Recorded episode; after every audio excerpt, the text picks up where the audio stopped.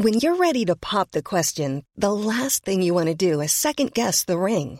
At Bluenile.com, you can design a one-of-a-kind ring with the ease and convenience of shopping online. Choose your diamond and setting. When you find the one, you'll get it delivered right to your door. Go to Bluenile.com and use promo code LISTEN to get $50 off your purchase of $500 or more. That's code LISTEN at Bluenile.com for $50 off your purchase. Bluenile.com code LISTEN.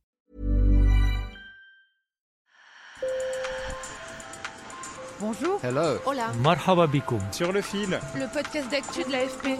des nouvelles choisies pour vous sur notre fil info. Bonjour.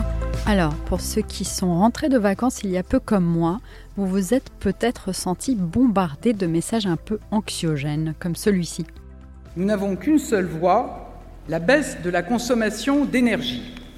Si nous ne le faisons pas, si chacun ne prend pas sa part, des coupures brutales de gaz pourraient avoir lieu du jour au lendemain, avec des graves conséquences économiques et sociales. La première ministre française, Elisabeth Borne, ne pouvait pas être plus claire. La Russie, frappée de sanctions de l'Union européenne en réponse à l'invasion de l'Ukraine, réduit depuis plusieurs mois les livraisons de gaz à l'Europe. Elle pourrait même fermer complètement le robinet. Et dans ce cas, il faudra s'adapter. Mais en pratique, s'il faut se serrer la ceinture, comment fait-on? La question se pose de manière aiguë pour les entreprises. Mes collègues Madeleine Pradel et Isabelle Malsan ont cherché à répondre à cette question en visitant une usine de yaourt et vous allez voir, ce n'est pas toujours simple. Sur le fil. Bienvenue dans l'usine de yaourt Eurial dans Lyon à une centaine de kilomètres de Paris. Le balai des machines est impressionnant. Cette usine, qui existe depuis un siècle, emploie 461 salariés. Ici, le gaz sert à chauffer le lait pour le pasteuriser et le patron, le directeur général d'Eurial Ultra Frais, Patrick Falconier, est inquiet. On nous annonce une possibilité d'avoir des coupures euh, de gaz euh, à certaines périodes euh, de, de l'hiver. Et pour nous, c'est très grave. Oui, car concernant les yaourts, un produit qui ne se conserve pas longtemps, impossible de fabriquer plus maintenant pour ensuite écouler ses stocks dans les moments où le gaz viendrait à manquer. On fabrique des produits qui ont une durée de vie moyenne de 30 jours et on fabrique pratiquement pour vendre le lendemain. Mais voilà, l'exemple des yaourts est loin d'être anodin. C'est une filière qui compte. Le secteur des produits laitiers frais, c'est 300 000 emplois en France et la situation est déjà fragile dans le secteur. On est tous dans des situations de trésorerie compliquées parce qu'en fait, on- pendant six mois, on a payé les inflations sans pouvoir les répercuter. On ne peut pas se permettre encore d'avoir euh, d'autres catastrophes comme des arrêts d'usine. Patrick Falconier n'a qu'une demande, que son industrie soit considérée comme prioritaire. Ce qui serait bien, c'est que dans- en, en- en cas de pénurie en, en énergie, on nous reconnaisse comme également comme des industries essentielles qui fabriquons des produits de, première nécessité. Finalement, les yaourts, c'est des produits quotidiens. Le manque de gaz pourrait donc ralentir l'économie. La présidente de la Banque centrale européenne, Christine Lagarde, a même déclaré qu'une coupure totale du gaz russe pourrait provoquer une récession en Europe. Et pour mieux comprendre comment le gouvernement et les industries s'organisent pour faire face à ce risque, j'ai été voir ma collègue Isabelle Malsan, qui a réalisé ce reportage et qui est une des spécialistes de l'industrie à l'AFP. Moi, ce que j'ai compris, c'est que les, consommateurs, les familles, euh, n'auraient pas de coupure de gaz. Euh, les coupures de gaz, s'il devait y en avoir, euh, seraient réservées aux industriels. Alors, on a rempli les stocks pendant l'été, qui sont remplis, qui doivent nous- théoriquement nous permettre de passer une bonne partie de l'hiver.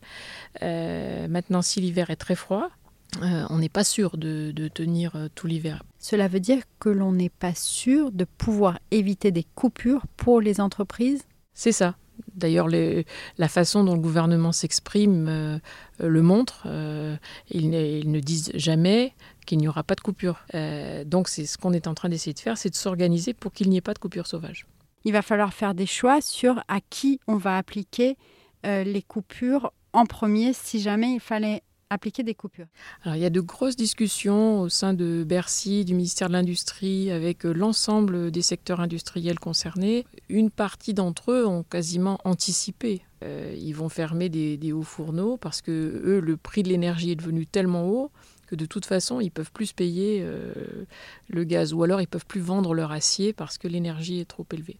Alors il y a des secteurs qui estiment qu'ils ne peuvent pas fermer. Bon, moi je pense qu'il y a une espèce de, petite, foire d'empoigne. Hein, évidemment, tout le monde est un peu plus prioritaire que le voisin. La dernière fois qu'il y a eu une situation similaire, en tout cas c'est ce que disent les experts, c'était euh, le choc pétrolier, le premier choc pétrolier du début des années 70. Moi, je m'en souviens, j'étais enfant. Donc, fin 73, il y avait la guerre du Kippour et les pays du Golfe ont décidé de, réduire leur production de, de pétrole en rétorsion. Ça a fait monter les prix d'un coup. Et ça a été un, choc pour tout le monde, et notamment pour l'Europe, qui, elle, euh, est très dépendante de la production de pétrole. Donc on a lancé ici, en Europe, des tas de campagnes euh, de sobriété. C'était la chasse au gaspillage, on disait à l'époque. Qu'est-ce qu'on disait encore? On disait en France, on n'a pas de pétrole, mais on a des idées. Ça fait quoi Un choc pétrolier, un choc gazier? Bah, c'est une hausse des prix massive, une inflation massive, parce que tout dépend de l'énergie en réalité. Euh, et derrière ces hausses de prix, des entreprises qui n'arrivent plus à, produire parce qu'elles ne sont plus compétitives, donc des fermetures d'entreprises et donc une montée du chômage. Il y a quand même une Union européenne plus, un peu plus solide peut-être il y a une solution de ce côté-là, de solidarité entre pays européens Ça peut être le prélude à une nouvelle, euh, un nouveau redémarrage de l'Europe, c'est-à-dire un nouveau partage de l'électricité, partage des, des, ressources. Le sujet va être au cœur de discussions au sein de l'Union européenne dans les jours qui viennent.